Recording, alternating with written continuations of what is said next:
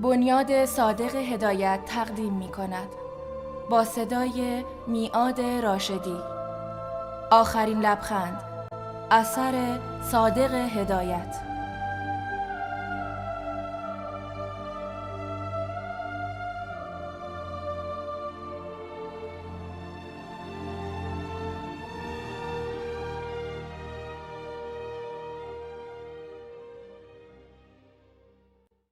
زمین هیچ چیز پایدار نیست. زندگی مانند شراره است که از استکاک چوب پیدا شده.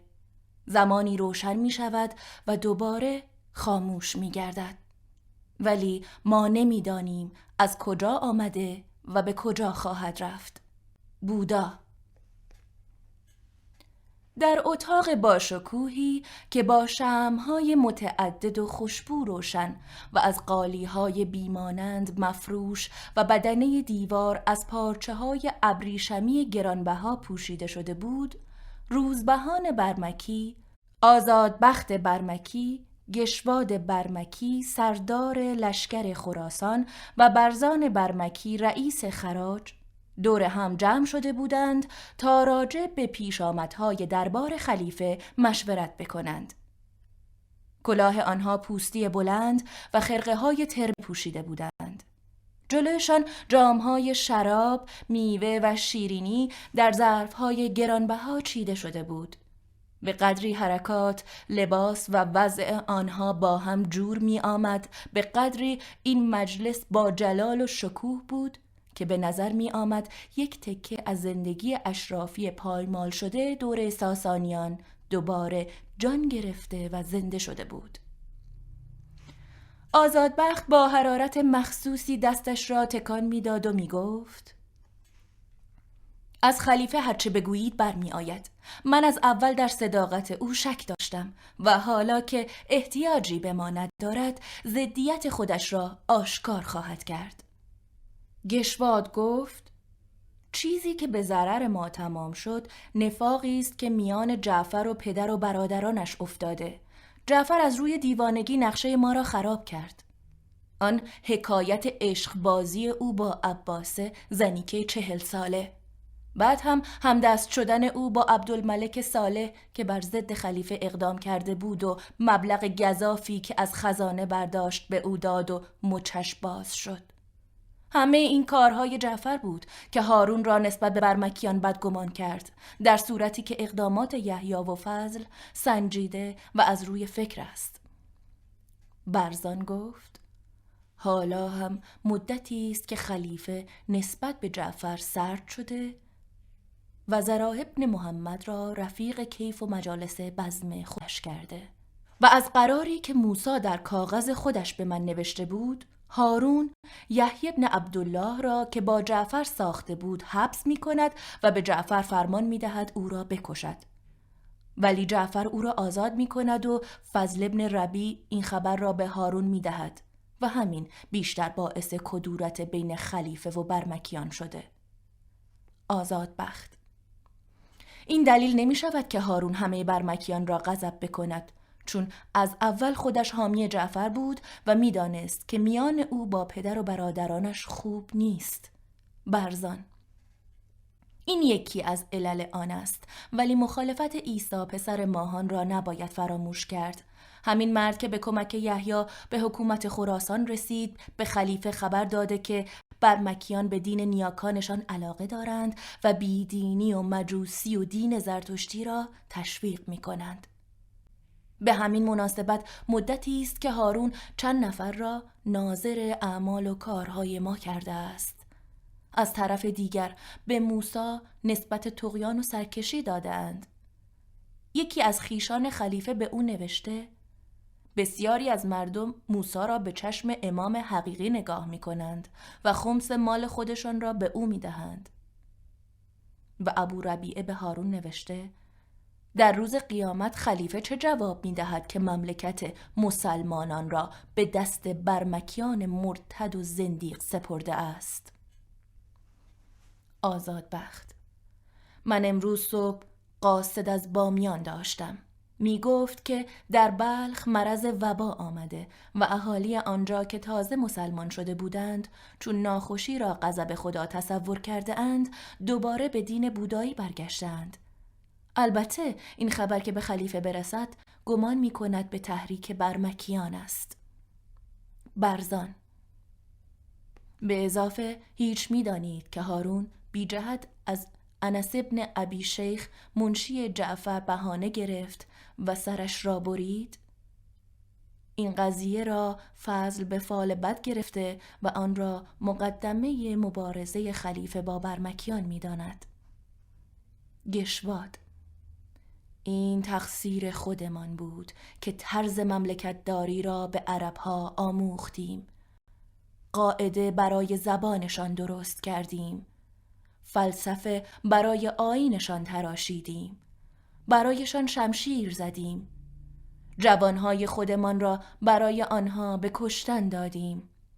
فکر، روح، صنعت، ساز، علوم و ادبیات خودمان را دو دستی تقدیم آنها کردیم تا شاید بتوانیم روح وحشی و سرکش آنها را رام و متمدن بکنیم. ولی افسوس اصلا نژاد آنها و فکر آنها زمین تا آسمان با ما فرق دارد و باید هم همینطور باشد. این قیافه های درنده، رنگ های سوخته، دست های کور بسته برای سر گردنگیری درست شده. افکاری که میان شاش و پشکل شطور نشو و نما کرده بهتر از این نمی شود. تمام ساختمان بدن آنها گواهی می دهد که برای دزدی و خیانت درست شده. این عرب هایی که تا دیروز پای برهنه دنبال سوسمار میدویدند و زیر سیاه چادر زندگی می‌کردند نباید هم بیش از این از آنها متوقع بود و اگر ظاهرا هارون روی خوش به ما نشان می‌داد و اظهار لطف می‌کرد در خفا کینه نژاد ما را در دلش میپرورانید و تشنه به خون ایرانیان بود. و حالا که به مقصود خودشان رسیدند و فکر عرب مثل دوملی که سرباز بکند دنیای متمدن را ملوث کرده واضح است احتیاجی به ما ندارد. آزاد بخت. خالد یحیی فضل و جعفر همه جواهرهای گرانبها و پولهای سرشاری که صدها سال در بدکده نوبهار جمع شده بود مثل ریگ نصار این عربهای موشخار کردند و به هر شاعر بی سر و پا ثروتهای هنگفت بزل و بخشش کردند. و در نتیجه بغض و کینه و حسادت یک دست شترچران را برای خودشان خریدند. اصلا هارون به دم و دستگاه به پول، به فکر، به جاه و جلال و حتی به طرز آداب زندگی ما حسد می برد.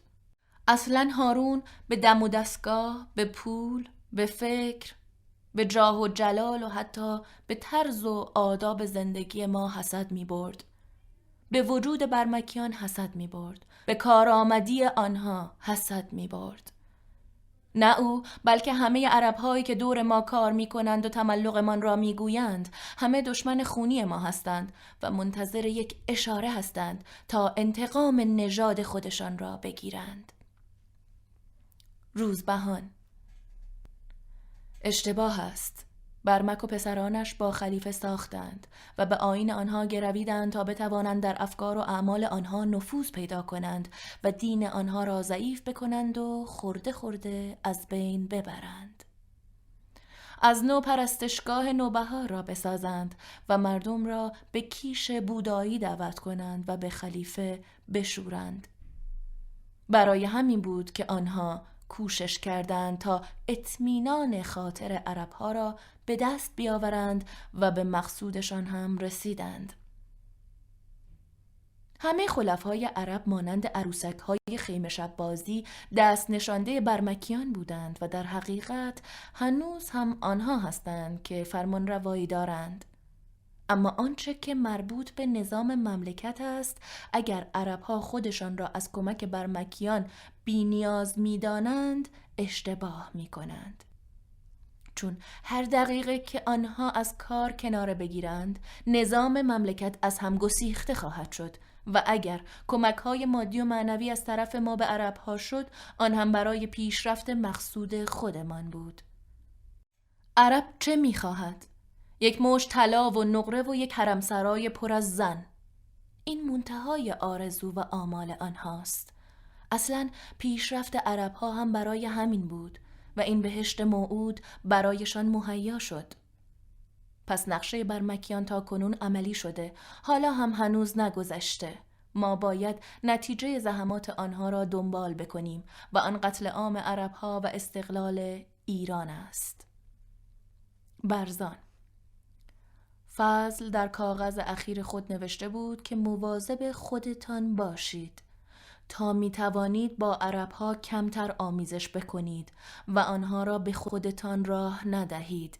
و مخصوصا قید کرده بود که من همه امیدم به خراسان است چون نفوذ ما در آنجا بیشتر است و دور از مقر خلیفه افتاده. طوری باید کرد که خراسان تا حدود بلخ به خلیفه بشورند و او مستاصل بشود و مجبور بشود تا یکی از ما را برای سرکوبی اهالی خراسان بفرستد.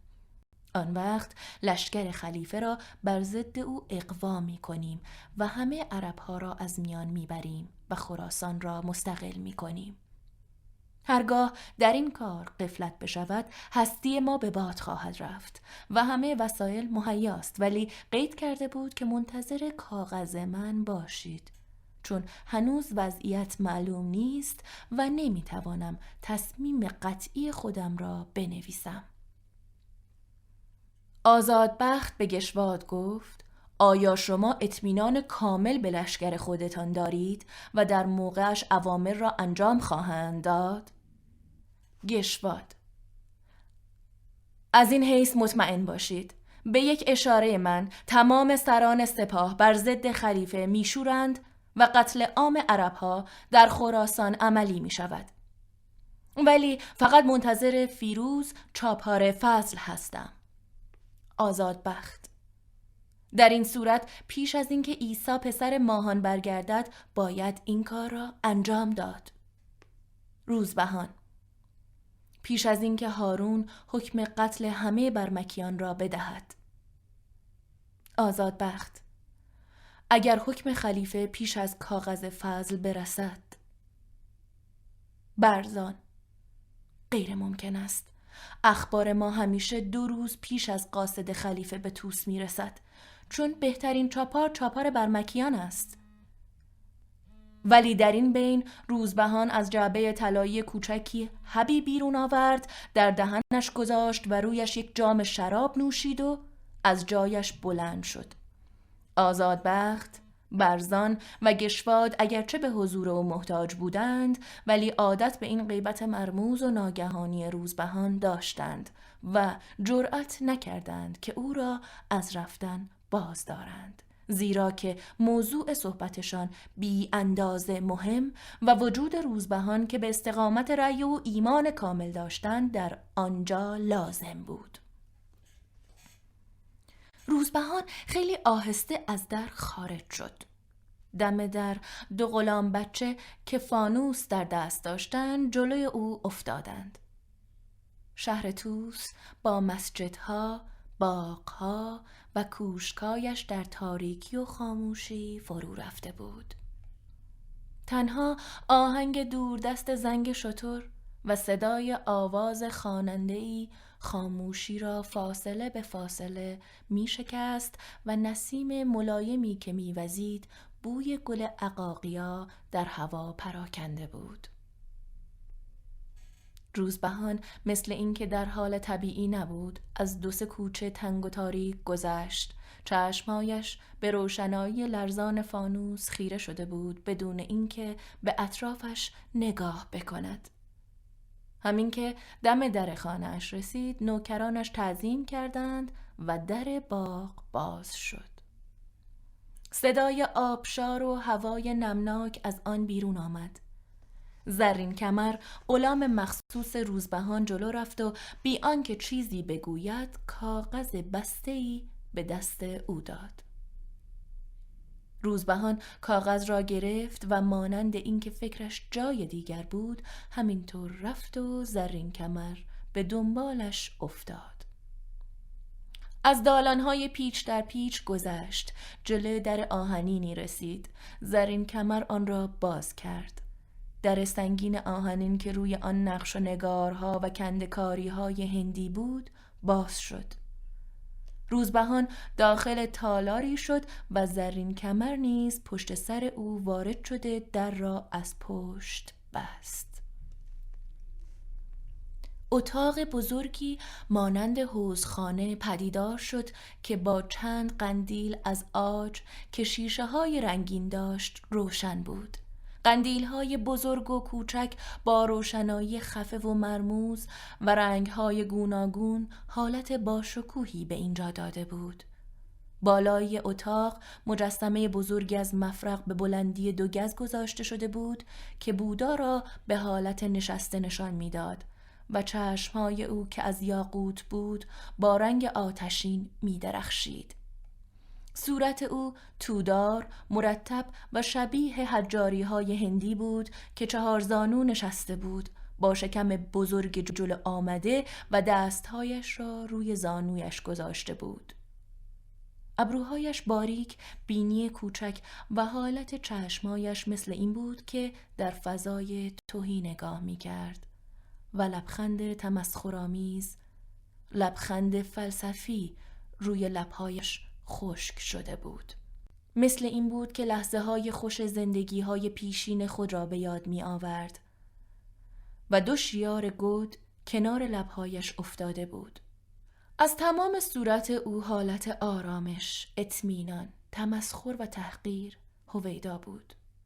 جلوی آن را پرده ای از تور نازک ابریشمی کشیده بودند و دو بخوردان دو طرف مجسمه گذاشته شده بود که از میان آن حلقه های آتش بیرون می آمد و دود معطری در هوا پراکنده می کرد. دور بدنه دیوار تصویر بودا، فرشته ها و خادمان و پرده های نقاشی مربوط به زندگی بودا، ملاقات بودا با کوبها نامزدش، ملاقات او با گدا، با مرتاز و با مرده و غیره کشیده شده بود. و پایین دیوار سرخ جگرکی به رنگ لسه دندان بود. از میان این محبت چشمه کوچکی می جوشید و در جوی پهنی به شکل آبنما که از سنگ رنگین تراشیده شده بود آب موج می‌زد و میگذشت. کنار جوی جلوی چشمه یک دوشک بزرگ از پر قو افتاده بود که رویش بالش های کوچک رنگ به رنگ قلاب دوزی و از پارچه های ابریشمی افتاده بود. روزبهان همین که وارد شد رفت روی دوشک چارزانو نشست و به صورت بودا خیره نگاه می کرد. مثل اینکه می‌خواست افکار خودش را جمع بکند. گلوی او خشک و مزه سمق کاج در دهنش گرفته بود. افکارش مخشوش و احساس خوشحالی ناگهانی در او پیدا شد به طوری که از شیار طویلی که کنار لبهای او انداخت دیده می‌شد. در این بین دختر بچه سال خوشگلی با لباس بلند سفید، چشمهای درشت، موهای مشکی که به سرش چسبانیده بود، با بازوی لخت، بلند بالا، گوشوار حلقهی بزرگ به گوشش با کفشهای نرم و پاهای کوچکش مانند سایه یا پری کوز شرابی را که در دست داشت آورد کنار دوشک گذاشت و نشست. بعد جامی شراب ریخت و به دست روزبهان داد. زرین کمر رفت پرده شفاف را از جلوی مجسمه بودا پس زد. بعد ساز ظریفی که شبیه ستار بود با خودش آورد و پایین دوشک نشست. گلچهر و زرین کمر هر دو اصل سوقت و مانند دو موجودی بودند که ممکن است از میان ابر و دود درآمده باشد. جلوی روشنایی خفه قندیل با وضع مرموز این سردابه بیشتر افسون مانند به نظر می آمدند. صورت آنها خوشگل، ظریف و معدب بود. ظاهرا آرام، بدون فکر و احساسات و بی سر و صدا بودند. مانند دو فرشته، مثل آن فرشته هایی که روی دیوار کشیده بودند. زرین کمر شروع کرد به ساز زدن. لبخند گذرنده ای روی لبهای نیمه بازش موج می‌زد مثل اینکه یادگارهای دور و خوشی جلویش نقش بسته بود این یک آهنگ سغدی بود که نخست آهسته ملایم و بریده بریده بود و کم کم بلند تند و مهیج می‌شد و یک مرتبه فروکش می کرد. نوایی بود که تنها نوتهای اصلی آن را دستچین کرده بودند و برای گوشهای معمولی معنی خارجی نداشت. ولی هر زخمه که به تارهای ساز می‌زد برای روزبهان پر از احساسات و نکات موشکاف بود. مثل اینکه پرده و مقام مفصلی را در این نغمه تا اندازه‌ای که ممکن بود مختصر کرده بودند و فقط به نکات اصلی آن اشاره می‌شد. و شنونده باقی آن را در فکر خودش تکمیل می نمود. در صورتی که گلچهر پشت هم جام شراب را از کوزه پر می کرد و به دست روزبهان می‌داد که به یک جرعه می نوشید. آهنگ ساز بیش از پیش ملایم و مرموز شده بود. مثل اینکه این آهنگ برای گوشهای غیرمادی برای گوشهای آسمانی درست شده بود. نگاه روزبهان به صورت بودا خیره شده بود و گاهی برمیگشت و به امواج آب مینگریست. نقشهای روی دیوار به نظرش همه جان گرفته بودند چون این آهنگ به آنها روح مخصوصی دمیده بود. لرزش تارهای ساز در هوا میپیچید مثل این بود که تمام ذرات هوا از آن متأثر می‌شد و حتی آب چشمه و مجسمه بودا و نقشهایی که به دیوار کشیده شده بود به آهنگ ساز لبخند می‌زدند. آهنگ دور و آسمانی ساز همه ذرات وجود روزبهان را با امواج آب آغشته و ممزوج می کرد و یکی می گردانید. مثل این بود که در این دقیقه ها زندگی او با این امواج جور و اخت شده بود. یک زندگی تازه و اسرارآمیز در خودش حس می نمود و اسرار خلقت را می سنجید و به امواج آب نگاه می کرد که به آهنگ ساز پیچ و خم می خورد و روی سطح آب ناپدید می گردید. در این ساعت به قدری در افکار خودش آغشته بود مثل این بود که در برزخ ما بین عدم و وجود واقع شده و همان دم را زندگی می کرد بی آنکه به گذشته آینده و زمان خودش آگاه باشد یک نوع حالت خلصه و از خود بی خود شدن بود که به هیچ چیز حتی به زندگی و مرگ خودش هم وقعی نمیگذاشت. گلچهر همینطور که به او شراب می‌داد مواظب حرکاتش بود تا ببیند کی به عادت هر شب او را کافی است و آنها را مرخص می کند. ولی با تعجب می‌دید که روزبهان بیش از هر شب می نوشد و او با دلربایی مخصوصی جامهای می را پی در پی به دست روزبهان می‌داد و خودش را به او میچسبانید. ناگهان در این بین بند روی شانه گلچهر پاره شد. لباسش پایین افتاد. سینه و یک پستانش بیرون آمد. اگرچه به نظر می آمد که روزبهان متوجه او نیست ولی عوض اینکه این دفعه جام شراب را از او بگیرد دست انداخت کمر گلچه را گرفت و به سوی خودش کشانید و لبهایش را نزدیک لبهای او برد. ولی دوباره مثل اینکه کوشش فوقالعاده کرده باشد گلچهر را عقب زد. جام شراب را گرفت و با حرکت دست گلچهر و زرین کمر را مرخص کرد.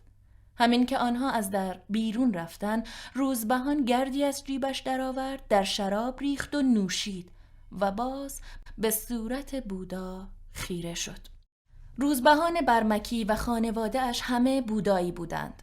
جدش برمک پسر جاماسب از خانواده های بزرگ ایرانی و پشت در پشت از زمان اشکانیان به نگاهبانی پرستشگاه بودایی نوبهار در بلخ اقال داشتند. روزبهان نوه حسن برادر خالد برمکی و مادرش دختر مق پادشاه جقانیان بود. بدکده نوبهار به اسم نووهاره که به زبان سانسکریت پرستشگاه نو معنی داشت و به فارسی نوبهار مینامیدند یکی از بزرگترین معابد بودایی به شمار می آمده که از چین و هندوستان و حتی بیشتر شاهان خراسان در عهد ساسانی به زیارت آنجا می رفتند و جلو بت بزرگ بودا کرنش می کردند و دست متولی آنجا را می بوسیدند.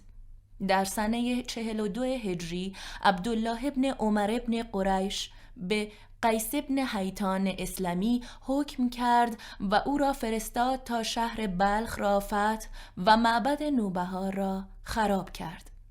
ثروت آنجا را چاپیدند و سه در آهنین و یک در نقره آنجا را بردند. برمکیان صورت ظاهر به اسلام گرویدند ولی در باطن علاقه به کیش قدیم خود داشتند. در زمان اقتدار خودشان دوباره معبد بودایی را مرمت کردند که بعد به اسم آتشکده معروف شد. اگرچه برمکیان ظاهرا با عرب ها ساختند ولی در خفا بر ضد خلفای عرب کنکاش می کردند و منتظر موقع مساعد بودند تا ایران را دوباره از چنگ عرب ها بیرون بیاورند. و کم کم به قدر نفوذ پیدا کردند که همه کارهای عمده لشکری و کشوری به دست آنها اداره می‌شد. هرچند هارون چندین بار کارهای مهم به روزبهان تکلیف کرد ولی او شانه خالی کرد. تمام روز را مشغول کار و اقدام بود ولی هر شب سر ساعت معین نزدیک نصف شب همه کارهای روزانه و ملاقاتهای طولانی و خسته کننده که از او می ترک می نمود و به کوشک زیرزمینی خودش می‌رفت. ولی صبح که از آنجا بیرون می آمد زندگی پر آشوب و پر مشغله و کارهای پر زحمتی را در عهده داشت. چه او طرف اطمینان یحیی و فضل و موسا و محمد برمکی بود و اجرای نقشه آنها را که استقلال خراسان تا بلخ و بامیان و تا نزدیک عراق بود به عهده گرفته بود تا عملی بکند. روزبهان کاردان و دانشمند بود و پیوسته با علما، فقها و شعرا و دانشمندان برهمایی، بودایی، زردشتی، مانوی، مزدکی، ایسوی و اطبعی که از گندی شاپور می آمدند مجالس مباحثه داشت. ولی شبها بعد از آنکه حب مخصوصی را که نگهبان معبد نوه سنگارامه برایش از بلخ میفرستاد می‌خورد حالتش عوض می‌شد و احتیاج به کوشک زیرزمینی خودش داشت. به طوری که زندگی او دو حالت متضاد و متغیر پیدا کرده بود. روزها پر از کار و جدیت و شبها آسایش و استراحت. و آن هم به طرز مخصوصی در کوشک خاموشی خودش پناه می برد. و این اسم را روی آن گذاشته بود چون که در آنجا حرف زدن ممنوع بود. وقتی که شبها سر ساعت معین یک شخص ثانوی مانند سایه یا یک روح دیگر به او حلول می کرد در افکار فلسفی خودش قوتور می شد اما روزبهان بیشتر از لحاظ ذوقی و هنرمندی متمایل به دین بودایی بود و حتی از خودش در اصول دین بودا دخل و تصرف کرده بود و رنگ و روی ایرانی به آن داده بود. یعنی از ریاضت و خشکی و گذشت مذهب بودا کاسته بود. مثلا در آن شراب را جایز می‌دانست و در موضوع گذشت و پرهیز عقیده مخصوصی را اتخاذ کرده بود. زیرا پرهیز و ریاضت را در محروم ماندن از لذت نمی‌دانست. ولی برعکس می‌خواست با داشتن همه وسایل از کیف و تفریح خودداری و پرهیز بکند. از این جهت در کوشک خاموشی خودش هر گونه وسایل خوشی را آماده کرده بود. صورتهای زیبا، باده های گوارا، سازهای خوب، ترکیبهای کامل زرافت، تناسب و جوانی که در ناله ساز نشعه شراب و بوی عطر دنیای حقیقی و افکار روزانه خود را فراموش می کرد و در یک رشته خوابها و رویاهای فلسفی فرو می رفت. این را ریاضت و پرهیز حقیقی میپنداشت و به این وسیله می‌خواست میل و خواهش را در خودش بکشد و معدوم بکند و از همه احتیاجات و لذات دنیا چشم بپوشد تا به درجه سعادت بودا برسد. این کلید خوشبختی که مردم معمولی از آن بیخبر بودند. ولی چیزی که بیشتر از همه در مذهب بودا برایش کشش و گیرندگی داشت مجسمه خود بودا و به خصوص لبخند اخت لبخند تمسخر آمیز تودار و ناگفتنی او بود مانند امواج تارهای ساز مانند موج آب این آب درخشانی که پرتو شیشه های رنگین قندیل ها در آن منعکس شده بود و در آب نمای میان کوشک روی هم میلغزید و رد می‌شد. فلسفه روزبهان تقریبا از همین امواج آب و لبخند بودا به او الهام شده بود و فلسفهش فلسفه موج بود چون او در همه هستیها در همه شکلها و در همه افکار و چیزها یک موج گذرنده دمدمی بیش نمی‌دید و سرتاسر سر آفرینش به نظر او یک سطح آب آرام بود مانند سطح آب نمای خودش که باد بیموقعی روی آن وزیده بود و چین و شکنجهای موقتی روی آن انداخته بود و زمانی که این باد آرام می گرفت دوباره همه هستی ها به اصلی خودشان در نیروانه در نیستی جاودان قوتور می شدند.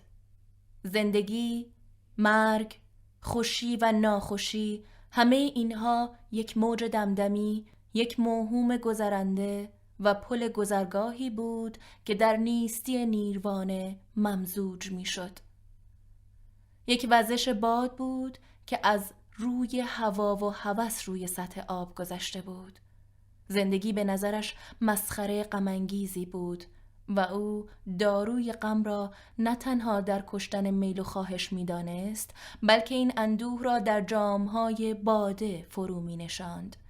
ولی در عین حال می‌خواست میل و علاقه به زندگی را در خودش بکشد چون بر طبق قوانین بودا همین میل و رغبت بود که حلول و نشعات روح را روی زمین ادامه می‌داد و هر کس می توانست این میل را بکشد در نیستی و عدم می‌رفت و این خودش سعادت ابدی بود. به نظر روزبهان لبخند بودا هم فلسفه موج او را تایید می کرد چون لبخند او مانند یک موج گذرنده بود که روی صورتش نقش بسته بود. مدتها بود که روزبهان کوشش می کرد تا حالت بودا را به خودش بگیرد و هر شب همین کارش بود که تقلید لبخند او را می کرد لبخند تودار بشاش و ناک و بزرگ منش.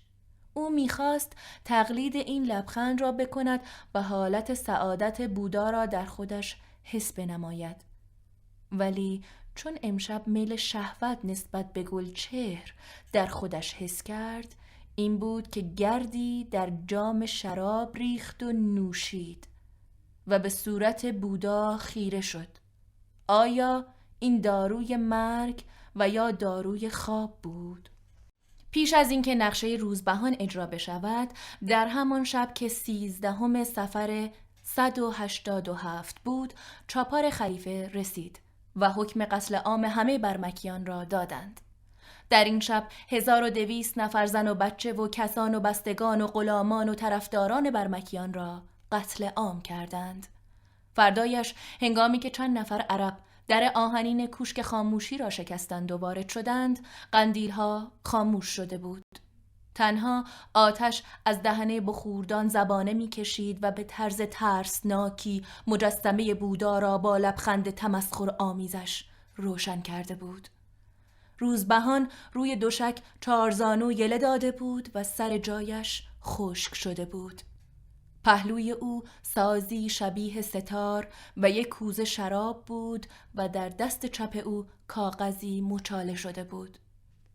یکی از عربها جلو رفت کاغذ را از دستش بیرون آورد. مهر فضل پسر یحیای برمکی روی آن بود و در آن حکم قتل عام عربها و استقلال خراسان نوشته بود. صورت روزبهان خم و در آب منعکس شده بود. چشمهایش با روشنایی کبود و بی حرکت می درخشید و لبخند تمسخرآمیز لبخند فلسفی بودا روی لبهایش نقش بسته بود.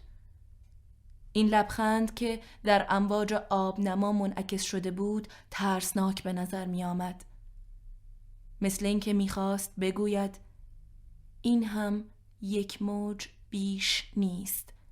این هم یک موج مسخره آمیز و گذرنده است. مثل موج آب مثل لبخند بودا. و این پیش آمدها هم به نظرش دمدمی و گذرنده بود و مرکم آخرین درجه مسخره و آخرین موج آن به شمار می آمد.